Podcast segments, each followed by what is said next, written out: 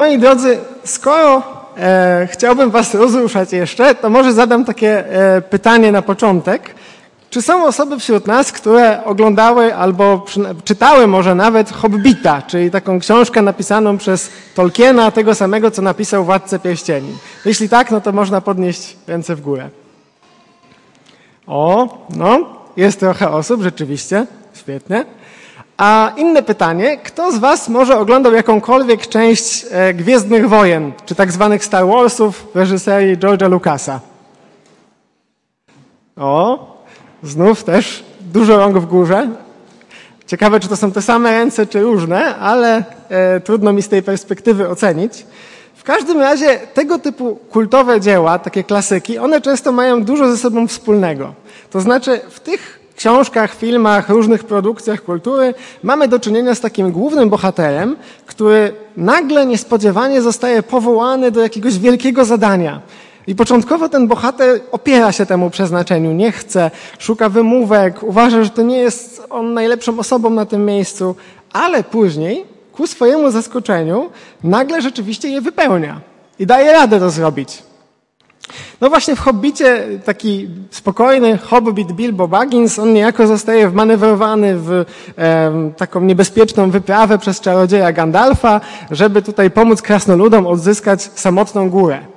No ale mimo, że na początku wymiguje się, wolałby zostać w swoim domu, tam spokojnie jeść pierwsze, drugie, trzecie śniadanie, jak to hobbici mają w zwyczaju, no to jednak idzie i rzeczywiście daje radę. Rzeczywiście jest w stanie to zrobić. Z kolei w Gwiezdnych Wojnach Luke Skywalker pomaga swojemu wujostwu na farmie.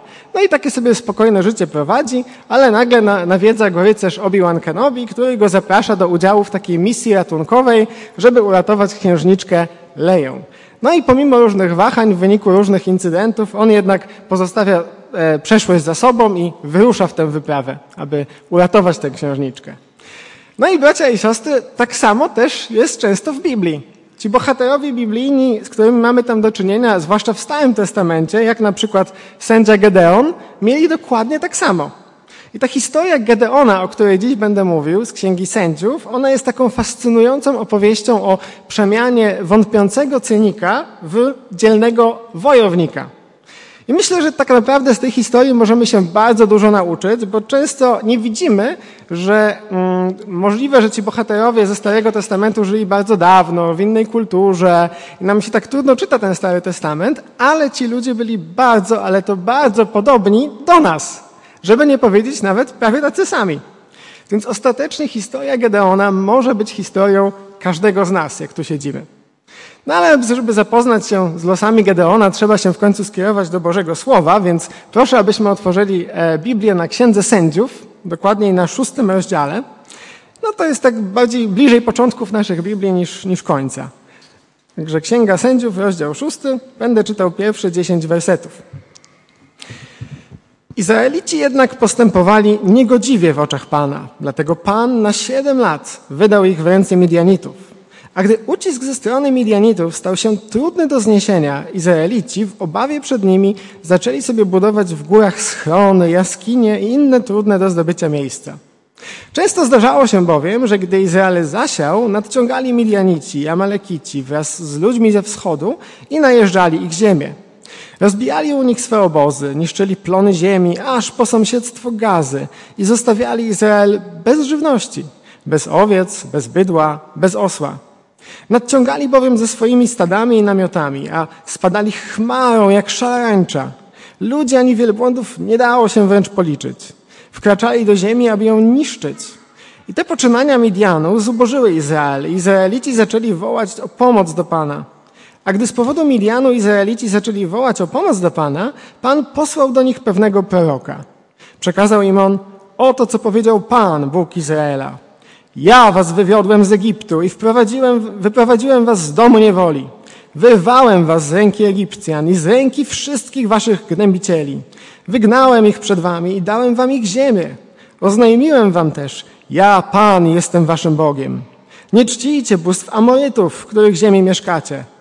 Lecz wy nie byliście posłuszni mojemu głosowi. Myślę, że widzimy, że te pierwsze dziesięć wersetów to jest taki jakby wstęp do fabuły. On przygotowuje scenę pod dalszy bieg wydarzeń. No i akcja całej Księgi Sędziów rozgrywa się, można powiedzieć, w takim okresie, kiedy Izrael osiedlił się już w ziemi obiecanej, ale wciąż jeszcze nie ma króla, przez co, jak autor sam mówi, każdy chadza własnymi drogami, robi sobie co chce, czasami z Bogiem, czasami przeciw Bogu, różnie to bywało. No i naród wybrany przechodzi nieustannie przez taki cykl wydarzeń. Niestety bardzo smutny cykl wydarzeń. Bo najpierw Izrael oddala się od Boga, łamie jego prawo, czci sobie jakieś inne bożki. Potem w związku z tym Pan zsyła na, te, na, na Izrael jakieś ościenne ludy, ich wrogów, aby upokorzyły Izrael, aby nauczyły Izrael, że należy ufać nie samemu sobie, ale wszechmocnemu Bogu. No i wtedy Izraelici w reakcji na to wszystko, czego doświadczają, proszą Pana o pomoc, błagają o ratunek w tej sytuacji, w której się znaleźli. Oczywiście Pan nie pozostaje na to głuchy, ale w odpowiedzi posyła sędziów, takich specjalnych bożych posłańców, przywódców ludu, aby wybawili ten lud z opresji. Ale niestety, pomimo, że ci sędziowie wybawiają ten lud, to Izraelici niezbyt długo pozostają wdzięczni Bogu za Jego łaskę, ale znowu wracają do swoich grzechów i znowu ten smutny cykl zaczyna się od nowa. Znowu grzech, znowu wołanie i tak dalej, i tak dalej. No i tym razem na skutek bałwochwalstwa Izraelici znaleźli się na siedem lat w rękach Midianitów, czy też też innych ludów, o których to autor mówi, które najeżdżały ziemię. No i ci okrutni najeźdźcy mieli taką strategię, że nie tylko atakowali mieszkańców, ale nawet pozbawiali ich wszystkich niezbędnych zasobów, czyli żywności, plonów, bydła i innych rzeczy.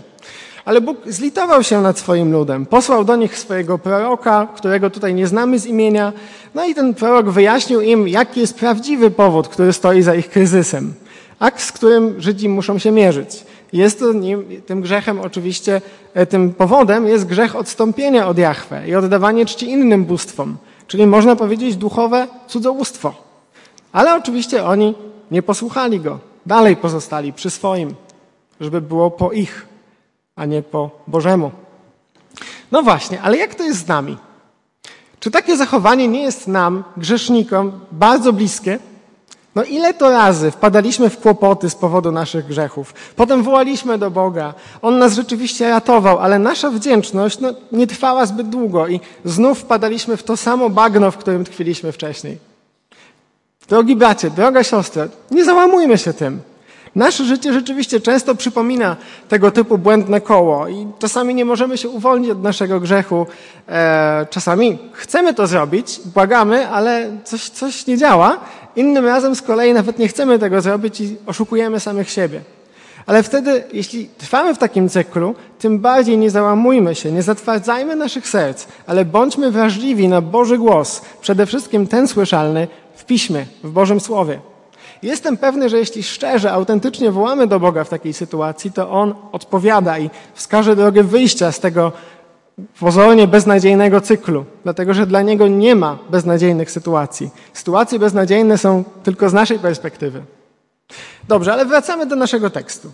Tło wydarzeń zostało zarysowane, scena została przygotowana, no i na scenę wkracza on, nasz wielki bohater, wspaniały sędzia Gedeon. Przeczytajmy proszę wersety od 11 do 14. Ponadto anioł Pana przybył i usiadł w Owsze pod dębem Joasza Abiezy, Abiezyty. Jego syn Gedeon wyklepywał właśnie w tłoczni winnej pszenicy, chcąc ją ukryć przed Midianitami. Wtedy ukazał mu się anioł Pana i tak przemówił do niego. Pan z tobą, dzielny wojowniku. Gedeon odpowiedział – za, za przeproszeniem, mój panie, jeśli pan jest z nami, to dlaczego nas to wszystko spotkało? Gdzie są te wszystkie cuda, o których opowiadali nasi ojcowie? Powtarzali, czy to nie pan wywiódł nas z Egiptu? Teraz pan porzucił nas i wydał w szpony Midianu. Wówczas pan zwrócił się ku niemu, idź w tej swojej mocy i wybaw Izraela spod władzy Midianu. Czyż cię nie posyłam? No właśnie, kim jest nasz bohater w tej historii? Może jest jakimś wielkim starszym ludu, mądrym prorokiem, doświadczonym rycerzem w boju. No, no nie. Gedeon jest zwykłym człowiekiem, takim jak każdy z nas. Do tego jest dość młody, jak można wywnioskować z dalszej części historii. No dobrze, ale czym się zajmuje ten nasz Gedeon? Czy spotykamy go na polu bitwy, gdzie tam e, chroni kobiet e, i dzieci, walczy z wrogami i tam okazuje swoją odwagę, bohaterskość? No nie, spotykamy go przy zwyczajnym zajęciu, jakim jest wyklepywanie pszenicy, po to, żeby ukryć potem tę pszenicę przed wrogami. No, brzmi to sprytnie, jasne. Jest to coś, co myślę, że dobrze byłoby zrobić, ale to nie jest nic wielce bohaterskiego. I co się dzieje w tej historii? Anioł Pana siada sobie pod drzewem Joasza, czyli ojca Gedeona, i zwraca się do Gedeona. Pan z tobą, dzielny wojowniku. No, czy to jest jakiś żart? Tak możemy pomyśleć, czy ten anioł sobie kpi? No jaki dzielny wojowniku? Przynajmniej na razie no nie mamy przed sobą jakiegoś wielkiego, dzielnego wojownika, tylko na razie mamy przed sobą Gedeona, który po cichu sobie tą pszenicę klepie. Ale Bóg widzi, jak sądzę, w Gedeonie kogoś więcej. Kogoś, jakby, kogo Gedeon jeszcze sam w sobie nie dostrzega. Nie widzi jeszcze, nie widzi jakby tylko tego, kim on jest teraz, ale widzi też to, kim on może stać się w nim, z jego pomocą. Także to nie jest żart, to nie jest kpina, to nie jest jakieś takie wykpiwanie Gedeona, e, że nie jest tym wojownikiem, ale raczej prorocza zapowiedź przyszłości Gedeona. Pan z tobą, dzielny wojowniku, którego niebawem z ciebie zrobię. No i co odpowiada aniołowi nasz Gedeon? No ja bardzo lubię tę opowieść, muszę przyznać, taką jej gorzką autentyczność, która aż bije z Gedeona. No bo aż trudno uwierzyć, ale zamiast przestraszyć się z powodu tego, że nagle spotkał jakiegoś nieznajomego, no być może Midianitę, który teraz jest szpiegiem i zobaczył, że on ukrywa tą pszenicę, no to ten Gedeon naskakuje na niego z serią pytań, które są bardzo zaskakująco szczere. Jeśli Pan jest z nami, to dlaczego nas to wszystko spotkało? Gdzie są te wszystkie cuda, o których opowiadali nam nasi ojcowie? No a następnie nawet stwierdza tak mocną rzecz, że Bóg porzucił Izraela, skoro wydał go w ręce Midianitów. No są to, trzeba przyznać, naprawdę mocne słowa.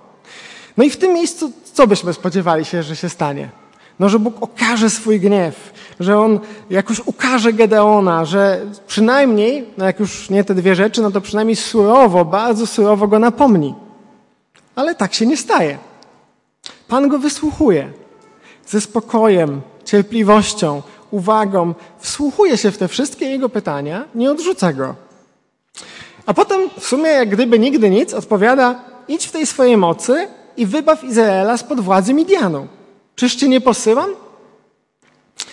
Kochani, nie wiem, czy wy też tak macie, ale ja tak mam, że czasem właśnie mi jest trudno utożsamić się z tymi bohaterami w Starym Testamencie, no bo jak już mówiłem, te historie są takie odległe, imiona tych bohaterów trudno czasami wymówić, na przykład ten Joasz Abizeta, czy jak to wymawia się w każdym razie.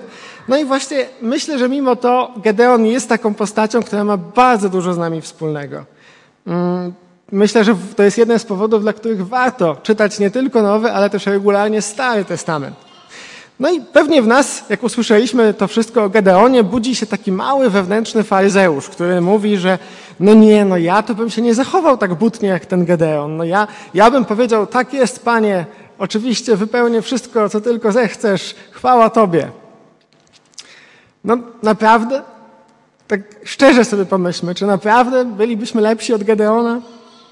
No, wydaje mi się, że niekoniecznie, bo ile razy, kiedy Bóg, e, znaczy kiedy przeżywałeś jakieś trudności, to zastanawiałeś się, kiedy ja cierpię, kiedy cierpią moi bliscy, gdzie jest Bóg? Albo kiedy Boże obietnice wydawały ci się wtedy niewiarygodne, kiedy na przykład patrzyłeś na to, jakie skutki przynosi pandemia, co się dzieje z wojną za, za naszą granicą e, w Ukrainie, czy kiedy po prostu życie cię przytłaczało, kiedy czułeś się, że to wszystko jest za dużo, abyś był w stanie to unieść. Raczej wtedy nam bardziej było bliżej do Gedeona niż do jakiegoś wielkiego bohatera wiary. Też często pytamy, Panie, gdzie są te biblijne cuda, kiedy one są najbardziej potrzebne właśnie teraz, kiedy chcielibyśmy je zobaczyć, jak silną ręką wyprowadzasz uciskanych z ucisku, kiedy karzesz tych, którzy robią zło. Gdzie to wszystko jest? No i to są niełatwe pytania. Ja też je często Bogu zadaję. I podobnie jak Hiobowi, zadaję, zdarza mi się też tak zakładać w grzeszny sposób oczywiście, no, że Bóg jest zobowiązany teraz mi odpowiedzieć nagle, teraz wyjaśnić cały swój plan. Ale można też zadawać Bogu pytania w sposób niegrzeszny, nie taki napełniony zgorzknieniem, irytacją. I myślę, że raczej tu mamy coś takiego e, do czynienia z Gedeonem. dlatego że raczej widzę w nim bezradność i lęk. I co wtedy się dzieje, kiedy zadajemy Bogu pytania w autentyczności, w szczerości, w bezradności, w lęku, o którym mówiłem? Myślę, że Bóg kocha Ciebie na tyle i że pozwala nam zadawać tego typu pytania i nie tylko pozwala to robić, ale jest i słucha. Po prostu jest i słucha, nie oburzając się na nas. Chociaż oczywiście mógłby to zrobić i dalej pozostałby sprawiedliwy. Ale oczywiście robienie Bogu wyrzutów nie jest jakimś ideałem chrześcijańskiego życia, no tego nie twierdzę. Ale moi drodzy, jak pocieszające jest wiedzieć, że Bóg chce mnie słuchać, kiedy w szczerości wylewam przed Nim swoje serce, choćby jak nie wiem, było zlęknione, złamane, zmęczone i cokolwiek złego by z Nim nie było. Ale w tym wszystkim chyba najbardziej zadziwia mnie Boża reakcja na pytania Gedeona. Bo anioł pański nie stoi tam, wiecie, z notatnikiem, żeby zapisywać te pytania i potem przejść do udzielenia takich wyczerpujących odpowiedzi, które by satysfakcjonowały Gedeona. Mówi raczej coś w stylu, no dobra, Gedeonie, to zrób coś z tym. Zaangażuj się w rozwiązanie tych problemów, które sam dostrzegłeś. Stań się częścią odpowiedzi, której sam ode mnie oczekujesz. Czyż czyż cię nie posyłam? No i tutaj my pewnie wycofujemy się zwykle przerażeni. No, nie no, ja? Ja mam coś takiego robić? Nie no, nie no, inni się lepiej do tego nadają. To to jest w ogóle niemożliwe. Na to nie mam czasu. No to może zrobię kiedyś, ale jeszcze nie jestem gotowy dzisiaj na to. No i Gedeon też wymachuje aniołowi takim wachlarzem wymówek, jak to my też zwykle robimy. Zobaczymy to właśnie w wersetach od 15 do 16. Lecz Gedeon zapytał, za przeproszeniem, mój panie, ale czym mam wybawić Izraela? Zauważ, że mój lud, ród jest najbiedniejszy wśród Manasesytów, a ja jestem najmłodszy w domu mego ojca. Pan jednak zapewnił go, ponieważ ja będę z tobą, pobijesz Midianitów, co do jednego. Ile tutaj wymówek naliczyliście? No ja naliczyłem tak ze trzy wymówki. Nie mam odpowiednich narzędzi. Mój ród to jest w ogóle najbiedniejszy, a ja jestem jeszcze do tego najmłodszy.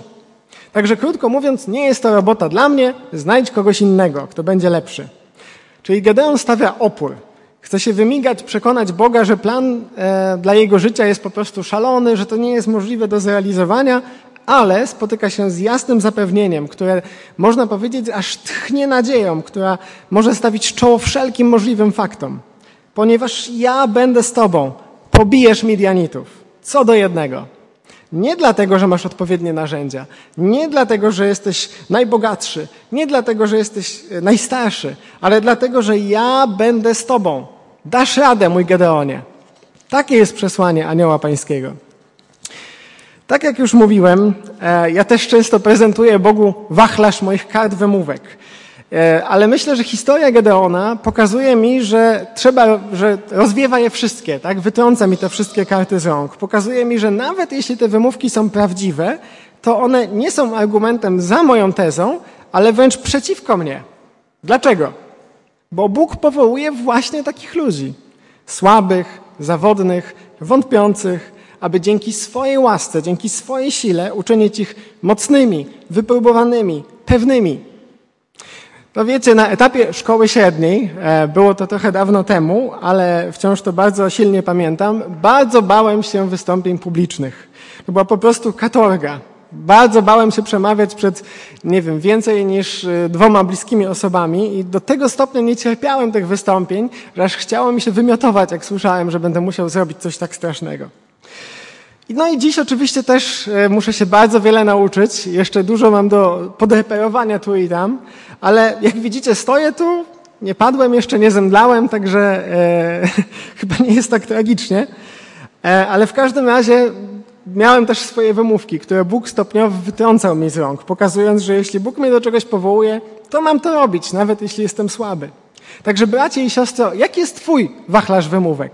Jakie karty ty trzymasz w dłoni i pokazujesz Bogu, że czegoś nie zrobisz?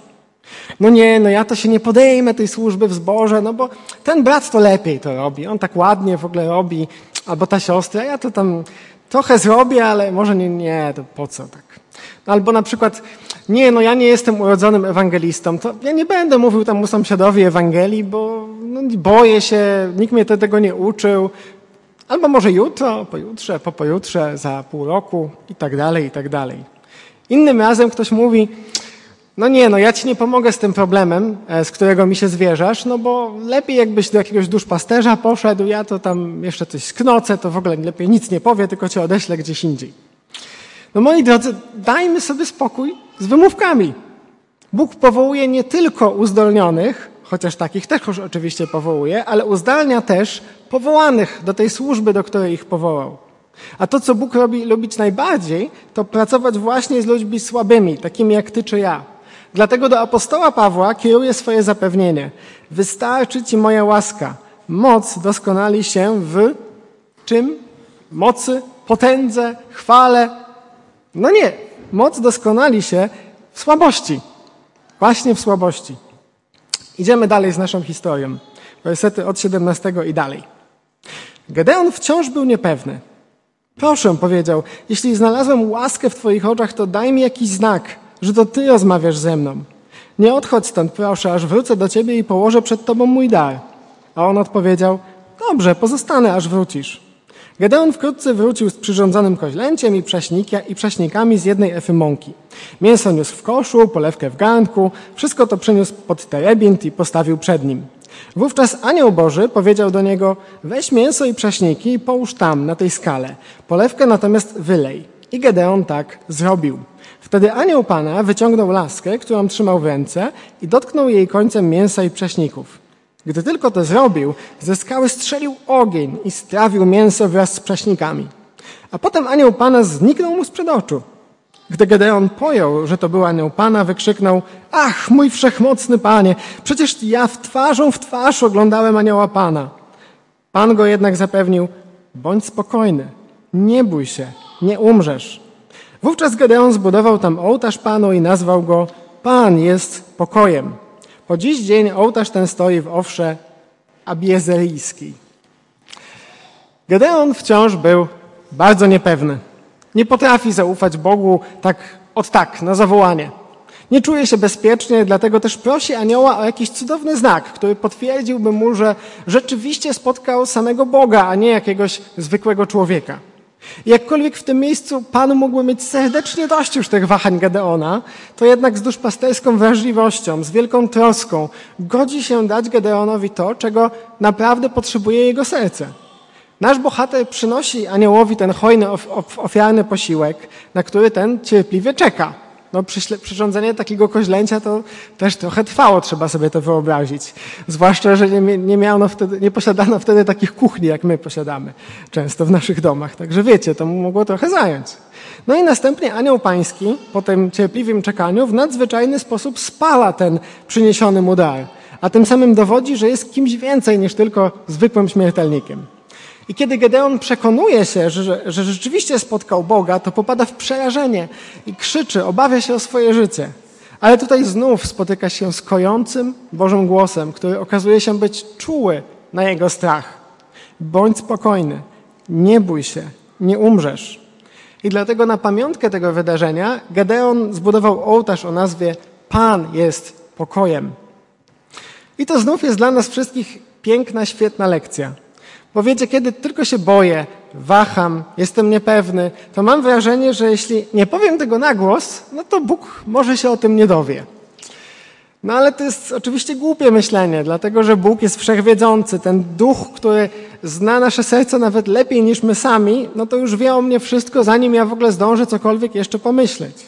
Więc przed takim Bogiem nie ma sensu się ukrywać. Ale nie dlatego, że ten Bóg przejrzał nas już na wylot i tylko czyha, aż popełnimy błąd, ale raczej dlatego, że chce postąpić z nami tak jak dobry, kochający ojciec chce postąpić ze swoimi dziećmi, które naprawdę kocha.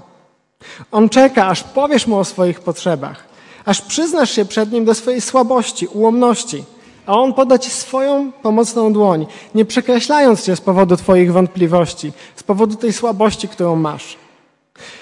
Moi drodzy, Słowo Boże w liście Judy mówi nam, abyśmy mieli litość dla tych, którzy mają wątpliwości.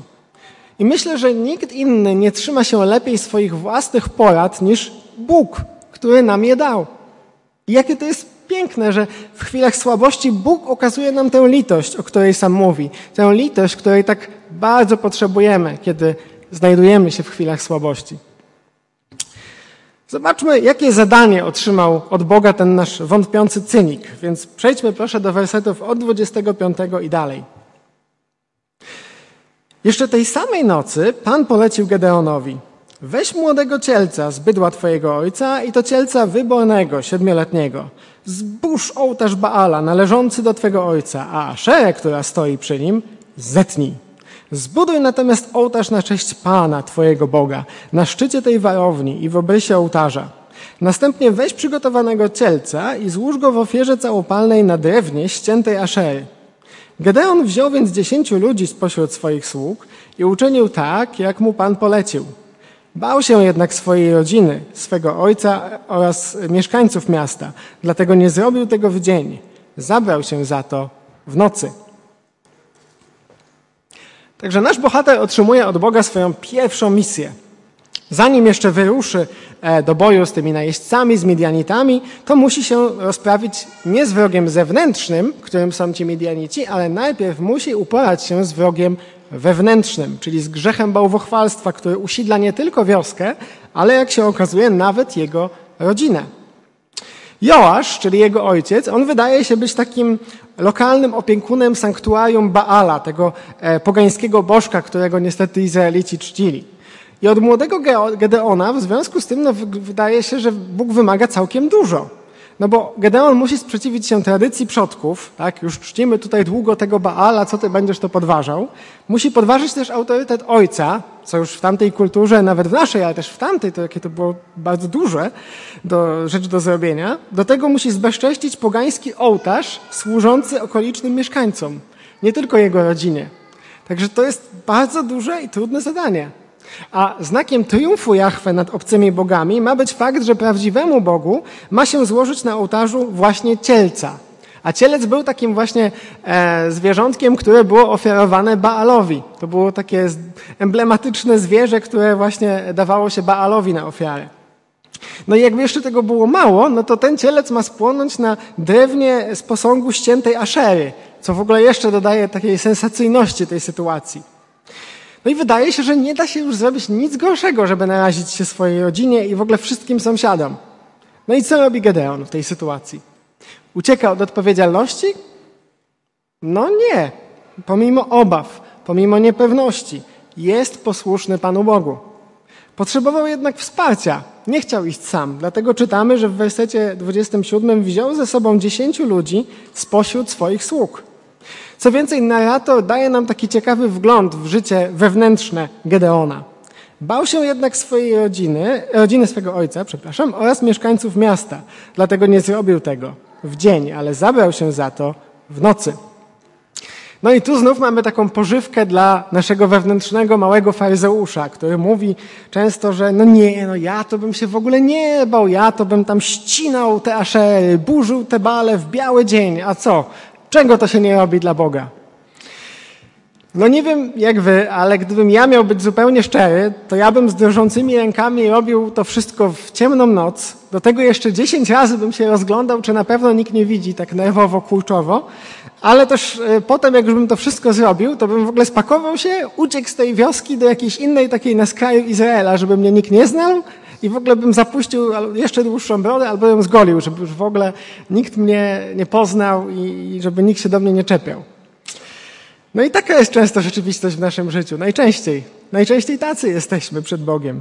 Także, moi drodzy, wbrew pozorom, to dla Boga nie było najważniejsze to, czy Gedeon realizuje swoje powołanie jakby doskonale, ale raczej było dla niego najważniejsze to, że po prostu to robi najlepiej jak potrafi że się stara, że robi to z sercem. Dlatego, że Bóg nie oczekuje od nas perfekcji, ale posłuszeństwa. Także jeśli robisz cokolwiek dla Jego chwały, robisz to z oddanym sercem, robisz to w szczerości przed Nim, to nie martw się, że nie robisz tego nieidealnie, nieperfekcyjnie. No moja żona też potwierdzi, że ja jestem strasznym perfekcjonistą, także bardzo często, jak wiecie, perfekcjoniści mają taki strach, że jak nie zrobią czegoś idealnie, no to, to, to, lepiej może w ogóle tego nie robić i boją się w ogóle cokolwiek zrobić, żeby, chyba że mają pewność, że zrobią to idealnie. Ale gdybyśmy bali się ciągle wyzwań, gdybyśmy ciągle się wycofywali że, z obawy, że możemy popełnić jakiś błąd, no to tak naprawdę nie bylibyśmy w stanie zrobić dla Boga zupełnie, absolutnie niczego, bo niczego byśmy nie zaczęli w ogóle robić.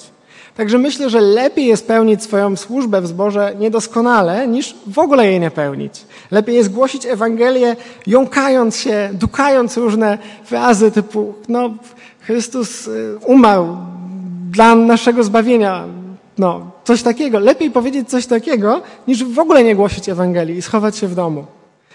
Lepiej jest wysłuchać cierpiącego, który do nas przychodzi, dać mu to, co mamy, niż odesłać go z kwitkiem zupełnie do kogoś innego i zwalić tą odpowiedzialność na właśnie jakiegoś eksperta w tej sprawie.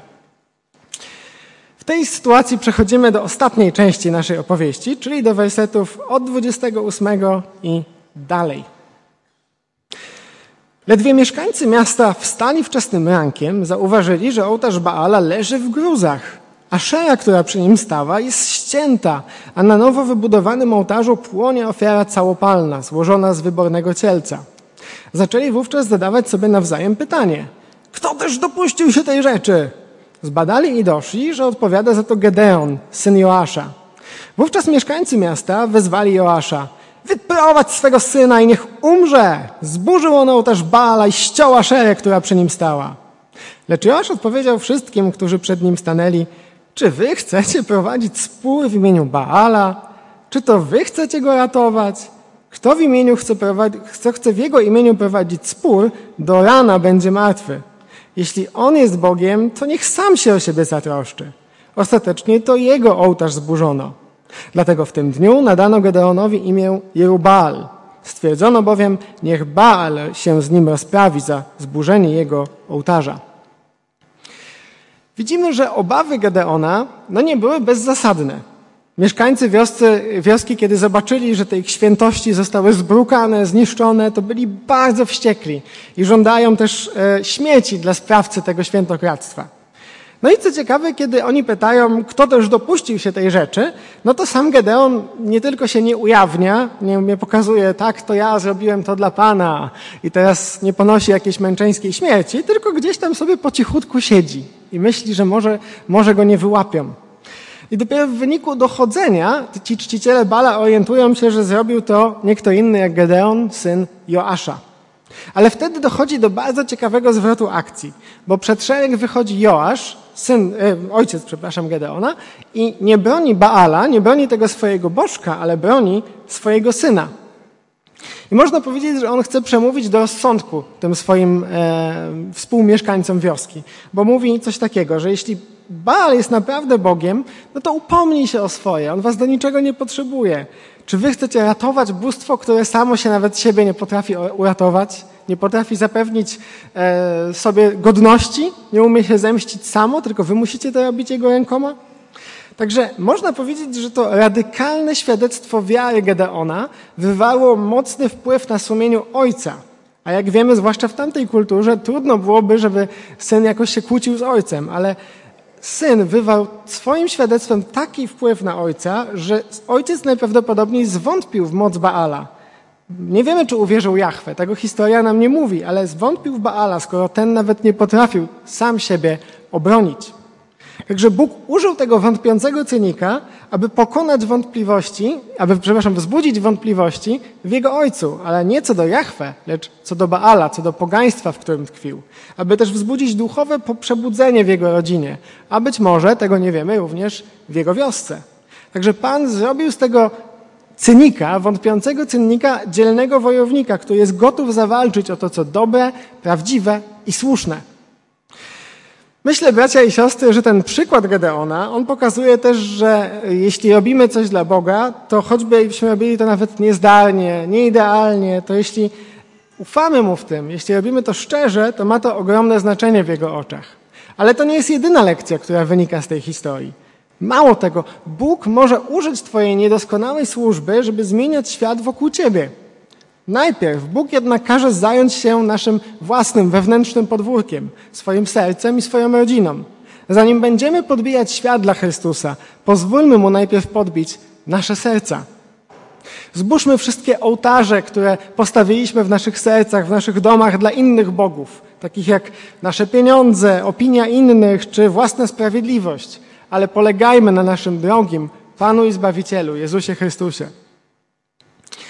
Bracie i siostro, niech ta historia o Gedeonie przypomni Ci, że Bóg nie boi się Twoich pytań, nawet tych najtrudniejszych, jeśli zadajesz je nie Bogu z pretensjami, ale z bezradności, z lęku, kiedy naprawdę potrzebujesz odpowiedzi.